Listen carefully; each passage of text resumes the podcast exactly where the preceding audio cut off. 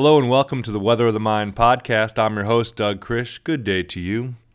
Today I have part one of the pros and cons of cooperative living and so much more. An interview or a discussion or conversation with my man Craig Roberts, a lifelong scholar and passionate human being.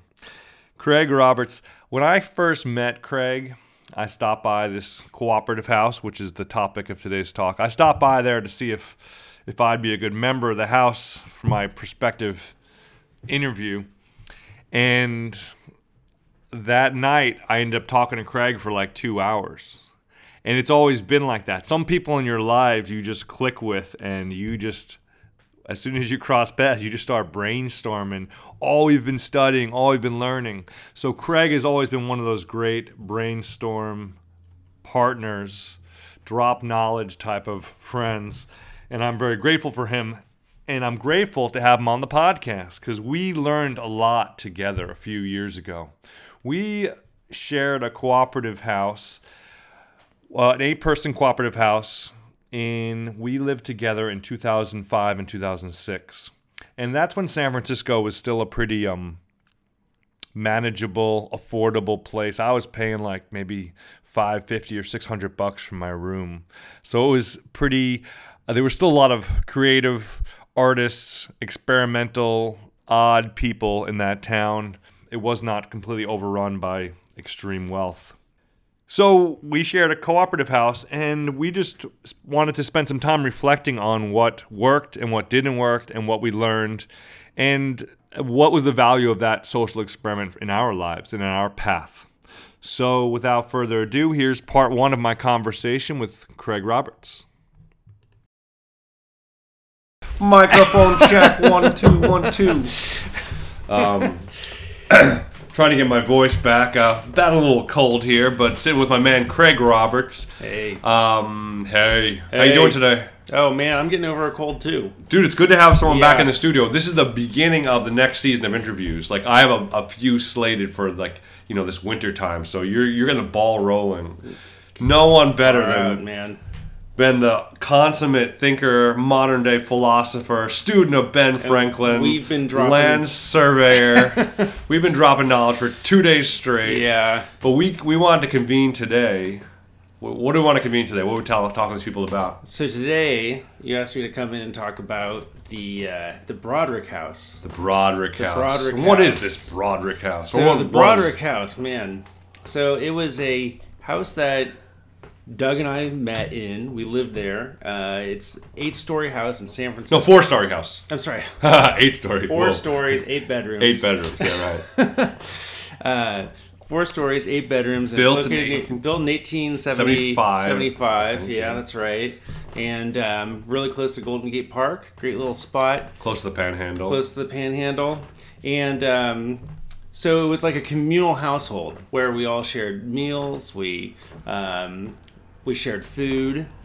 That we didn't cooperatively own the house. Right, we all were tried renters, Once and yeah. didn't really work out, but we're all renters. So yeah, it was a cool. Um, it was a cool setup, man. We had a lot of magical So- times there. You hear people hear about you know housing co-ops in New York City. You hear about some of these co-ops in Berkeley. You know, there's all different kinds of. The word co-op just means that some things are shared, right? It's not completely every man for themselves, right? That's right. So uh, when we were living together, the cooperative elements were essentially what do you think? What do you think they? The cooperative elements were the um, the sharing of the food for sure.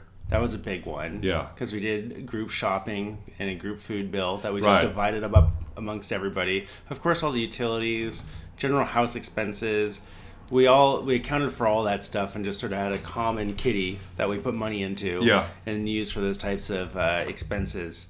And then, um, of course, the lease. But I, I also think spatially, right? But That- spatially, we had a lot of common space. that one of the four floors Yeah. was all common space. That's right. So one of the that was one thing that we all kind of sacrificed, or one of the things that we were able to get by sharing in this sharing like this was to have a lot more common space that we could you know use for Big living room, big dining living room, big, big like kitchen. movie nights, stuff Yeah, like yeah. that. You- we host- we hosted events all the time, We had parties. a backyard, which in San Francisco is like really really hard to find. Yeah. Um, So we had a like really cool backyard. We had a lot of good rap sessions out there around the fire. Yeah. remember that? We had a fire back there. Oh, there. fire pit is oh good for the man, soul. that's right. So yeah, it was uh, that common space was a huge crowning part of the whole thing. In the dining room, you can't forget Yeah. the dining room. A lot of magic happened in that dining room where we'd meet. Oh, the Yeah. dining room. I mean, when I was I was talking about when we were brainstorming this conversation yesterday, I was saying so sharing meals again. This is like we're talking about basic human needs. It seems Yes, like the right. more in my life I've shared meals with people, the more I've been emotionally Yes, at peace. sure. And we had the schedule there. We had Sunday, Monday, Tuesday, Wednesday. Four That's nights right. a week. That's right, There four was nights a a warm week. meal like six thirty or That's seven right. o'clock. That's right. And you only had Yeah. to cook That's right. once a week. So Yeah. that the exchange rate in that, Yeah. like what I'm kind of like figuring out is lately on the podcast is some of the so- like some of the math is like really works in favor of sharing some stuff, right? If you can cook one night and you could eat four nights, like Mm-hmm. Right. that's a great trade. That's a great trade. Like Yeah, because exactly. cooking for one or two people not much more Doesn't make energy much than sense. cooking for seven yeah, or eight. exactly. So we would cook with a partner. You and I would Yeah. usually cook on Wednesdays. And for Oh, no, people, and, Tues- and for people who wanted to save money, like I would still eat out a fair amount, but for people who really wanted to save money, if you just ate off of our food kitty, Yeah. you would you could really live pretty efficiently, Yeah. wouldn't you say? And very healthfully. And very healthy. Yeah. Like we get good quality stuff. Yeah. You know, some people who would normally just buy food for themselves anyways, like if you're really savvy about it, maybe you could have broken even or maybe even saved a little bit of money. Yeah. But we had high quality food. Yeah, yeah. You know what I mean? It was like good stuff. So Um, so so uh, one of the main takeaways for me is just the power of shared meals, and like that was how do we how do we figure out ways to have more shared meals in our lives, you know, or just create spaces for that conviviality? Mm. Yeah. Because it's like if I missed a meal, like I felt like I missed like oh man, it's like it was like a, it was almost like you're eating with six or seven or eight people. It's like a dinner party vibe, like on, a, on like a Monday night, Right, right. And like the conversation or the laughter would always it would always happen. Yeah, and then we'd like maybe play cards or dice Yeah, after yeah. or something. And like the they varied a lot too. There were other nights I'd have dinner there, and it would just be like me and two other people, or even sometimes me and one other person. Really? That yeah, quiet? I mean that happened occasionally, and you because you just make because the food was also used for lunches the next day. Yeah, or, if you people just people would come home late at night and they'd want to have some food. So um, it wasn't always that we could have like our um, our grand me- meals, but sometimes we would have They really epic ones. Well, a lot of times people would bring a friend too. and stuff like that. They would just blow up, man. If you have an eight-person co-op, you always have these like secondary members who don't live in the house but are regulars. Yeah. So you'd have like, oh, my buddy come over once a week, and then we'd have like this. The community had layers. Yeah. And then you also had this satellite of a few different co-ops. Like how many different co-ops were within the neighborhood that we were Oh friends gosh, with? Gosh, I don't know. You know, it's funny. I know there were, they were out there. Five or I knew six. some of them. But like if we had an event, like like I hosted letter writing revival or like these Mm-hmm. 19th century workshops where we just kind of like got together and like worked on some skills or some stuff, right? Right. Well, the other events we had, we had some obviously parties, but Right. definitely there was a co-op I list. remember one time we had this Iranian uh, band come Oh, and play. really? Because I guess at the time, I don't know if this is true in Iran or not, but you were not allowed to perform like like either modern rock or jazz or something like that in public places. It was Oh. like not allowed because they had like some law that said you had could only play like I know, I guess certain types of religious music or something like that. I'm not really sure what the what it was, but they were really excited to come to the United States and to have a place Oh, to wow. play music. And so, well, I remember when I heard got the email or somebody, I was like, "Oh, that's unique, you know. Seems sure, random. why not? You know, Yeah. that seems kind of random."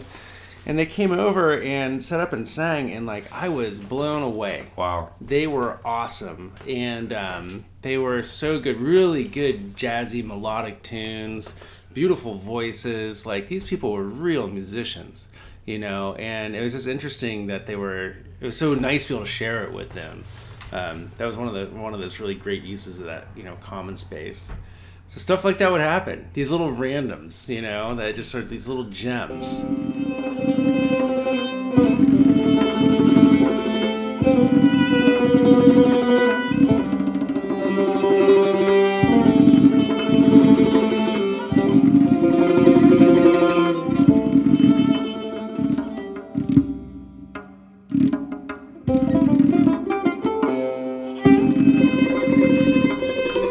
Yeah, one one part that we don't want to, uh, what we want to make sure we remember is Yeah. how the whole place came into being. Yeah. Too, because it almost wasn't right. Right. I tell the story a lot, but I Yeah, think I tell should tell us. it one Yeah. more time for the record. Yeah, right? for sure. Go. So, um, I had moved out of uh, San Francisco, or I was living in like the East Bay at the time, and like a lot of people who moved to San Francisco had gone through the breakup thing with somebody, and um, so I was looking forward to moving into the city, and I was you know wanted to. I was looking for a large house because Yeah. I didn't really know anybody in San Francisco, so I moved into this eight bedroom. Um, sort of cooperative style. It was sort of a, Sort a of, shadow of what it was yeah. in moderate. It's more like a large boarding house or a place that like just a, a large house that a lot of people Because they weren't in. sharing meals. They weren't sharing. That's the big one, Yeah, right? they weren't mean- sharing meals, but they did have a common food bill. Oh, okay. So yeah, so some, stuff they elements. some stuff they did. But right after I moved in, um, six of the eight people who lived there put in their notice to move out. So there was Wow. some bad vibes going around. There was something that you know the place had just run its course. Well, like other social organisms, they have periods of thriving and periods they of do. collapse. They do, and Yeah. that's exactly you know what Yeah. happened to the Broderick House as well. So, let's see. So Six- six people moving out. moved out, and so the guy on the lease, he said, you know, if you want to move out, and I'll give you your deposit back, no harm, no foul. Yeah. Just you know, if you if you want to move on. And so I said, well, you know, I've always had this idea of starting this sort of cooperative house. So it'd be fun to live with other people. Who else is staying? And he's like, well, well, it's Dave. Um, you know, if you want to talk to him, maybe he'd be interested in setting something up like that with you. So I'd only met Dave for like 30 minutes in our interview, like three weeks earlier or something like that. And so Dave happened to be in Europe at the time.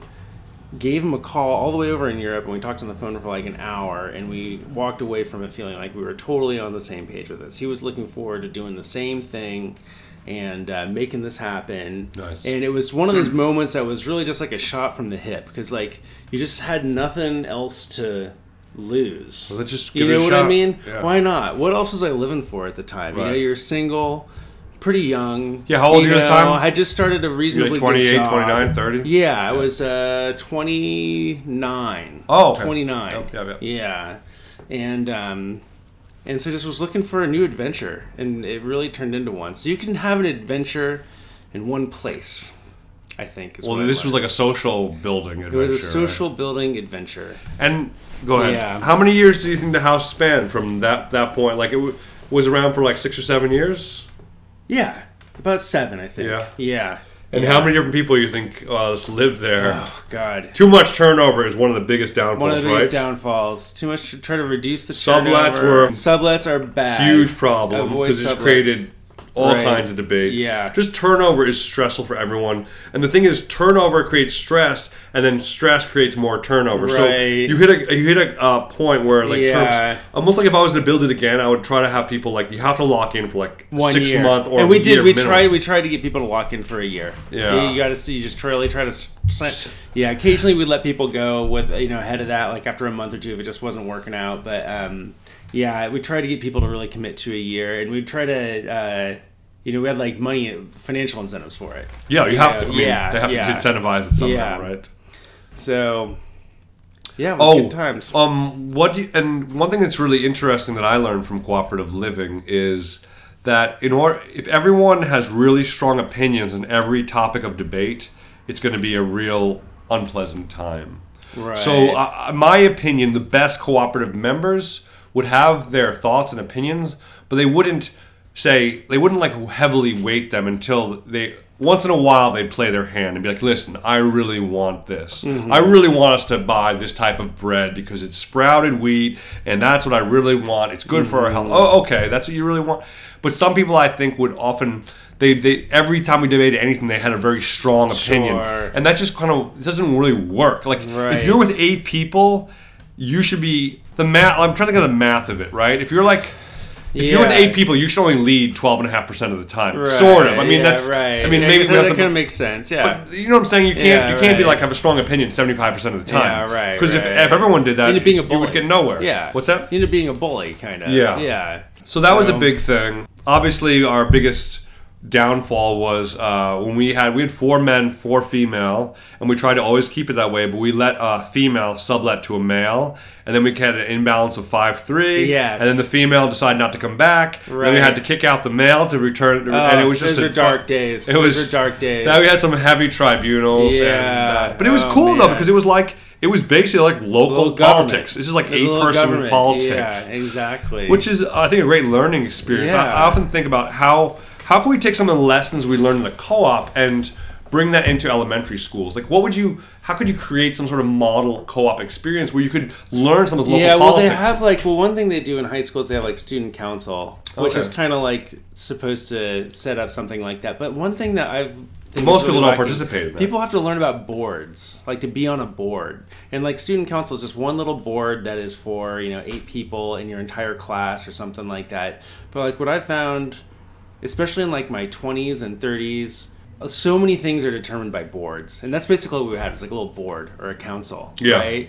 Yeah, but there's like HOA boards, nonprofits have boards, schools have boards, um, your districts have boards. What makes them or work better or worse? Well, there there is a game to it. Yeah, like what makes like what would make a, what what did we learn during this meeting, right? Well, I think what worked was having people. I think if you're a member of a board or a member of a community, you have to realize that you're voting for the best thing for the community. You're not voting for the best thing for yourself. sure, sure. So obviously, you're what you want. You're part of the Like community. remember, we had to support the women. You and I both did. Yeah, when when uh, when they said we want you know to When- have another woman backfill that spot and Yeah. not and not let we had to let our buddy leave, but, but to his chagrin. But we said, hey, we kind of took a legalistic stance, and we're like, we decided this is a four-person, four-guy, four-girl house. Yeah. And if it's five-three, and they feel, and like we're a lot louder. I had more respect for the law. You know what I mean? Like I the law was above. It is. The law I was mean, above. it's- but it almost like it's Yeah. putting the law above. But if the law represents the group, you're putting the group above. You know, it's like yeah, I might want this guy to stay, but that's not what the group. That's not the best for the group. It's not always best for the group. Yeah. Right, and that's that's what like community has to work. I mean, again, I'm not saying don't give a shit about your own stuff, but Yeah. you know, uh, Yeah. certainly you have to have this identity. Of what's what's gonna make the group work? You know, Yeah. and that's why I thought I don't have a strong opinion on most Right. things. Whatever. And I remember we put it even to a Democratic vote, I think, and it was like three five or something like that that he had to leave, and it was almost debatable whether even. Like in order for him to stay, that you would need a full like what do you call it consensus quorum or something? Because we were talking about Oh, running yeah. it on a consensus model. Oh, yeah. Remember, like that. That was one thing which I don't know how I feel about. Well, consensus requires the commitment to the group because if you're Yeah. because if you're one person you could block the group, then that's like you should only use your block if it's like I think this is going to destroy this yeah, place. you know? right, right, yeah. So I, in the USCA in Berkeley, it was not consensus. It was just majority, Majority. rules, Yeah. and because they had so many, they have like thousands of people in the USCA. yeah, tell me about those that you have experienced. You live in those co-ops? You just know. About I did. Them? I lived in Cloyne Court. Can you tell us a little, USCA. uh, five, ten so overview? that is a What's the name of it? the is called Cloyne Court, which In is Ber- one of the houses uh, in the Uni- University Students Cooperative Association in Berkeley, California. Okay. it's not technically affiliated with the UC. Okay. It's an independent organization, and it is cooperative living on like an almost du- industrial scale. It's really For cool. and this is not just like youngsters. This is like adults live there. No, it's all students. All students, This is okay. university students, but they don't have to be Berkeley students. They can be students of any Okay. university. And I was there in the summer when I was doing internships in the Bay Area when I was going to college in San mm-hmm. Luis Obispo.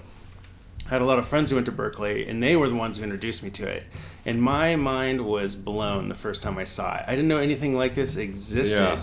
The division of labor, like one of you know, we would divide up our jobs and people have different roles. But when you have a hundred people living in literally one house Wow. with a giant industrial, How big? kitchen, How many stories? It was four, I think. Through was three livable stories and then a huge basement that we. But this is like really dungeon. wide. Is like how many hundred people? That's insane. How big was the dining hall? The dining hall was massive. Yeah, I mean this is like institutional size. Yeah, people, right? yeah. It was bigger than the floor of this entire apartment. Like it's probably like twice the size. Wow. And we would have concerts there sometimes. Um, totally industrial and kitchen. Yeah, it got inspected by the public health department. Yeah. We had, uh, you know, uh, what do you call it? Pressure washers that you could like just spray down the whole kitchen and add little drains in the center of the kitchen. This was well Huge designed. Hobart mixers. So, and everything. do you think they were Yeah. working pretty well? Well, yeah, it worked really well. I mean, it has its pros and cons. Me, give me a few to bring pros. it back to the pros and cons. Pros and like, cons of all what things. I, what the the the good about it was like it just showed you that, um, it really taught you responsibility and that living together and sharing even though it has economic benefits it's not just about the economic benefits by like sharing in that work aspect of living together it really builds community in a way that you can't build community if you're just spending time together when it's your free time Convenience, or when yeah. it's easy or when you're happy Yeah. You When know, you're scrubbing the when you're floors together, yeah, yeah. you might be depressed you might have had a shitty day you know but you got to get this shit done Yeah. and if there's some Loser. you know, at the party that you want to kick out, you don't want to call the cops, but someone has to deal with it. And you're Yeah. not part of the university, so you can't just call them up and have their security deal with it either. That's your job to get this guy out of here. So you do kind of bond over these things. Yeah. And it, I have some of my best friends to this day from the University Students Cooperative Association. It's really cool, man. Really cool. Great camaraderie, great meals, and some great challenges. Thank you to Craig Roberts. We'll have him back either in a week or two with part two of this uh, discussion about the pros and cons of cooperative living. Thank you for your time. Stay hydrated. Keep living and learning. Bye bye.